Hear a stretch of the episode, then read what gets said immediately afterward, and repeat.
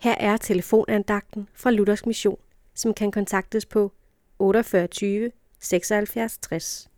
Andagtholderen i dag er Erik Trans. To bibelvers vil vi lytte til. De står i Paulus' brev til Romerne, kapitel 4, vers 5 og 8. Den derimod, der ikke arbejder, men tror på ham, som gør den ugudelige retfærdig, ham regnes hans tro til retfærdighed. Lykkelig det menneske, som Herren ikke tilregner synd. Ja, lykkelig det menneske, siger du. Men læg nu godt mærke til også, hvad der ikke står.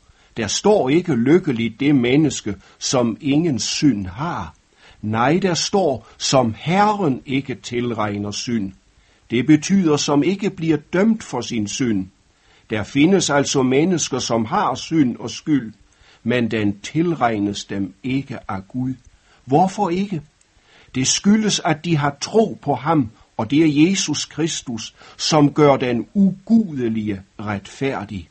Ved troen på Jesus bliver den retfærdighed, Jesus har vundet og fortjent til alle ved sit fuldkommende liv og stedfortrædende dø, tilregnet, godskrevet den troende, dig som kommer til Jesus med din synd.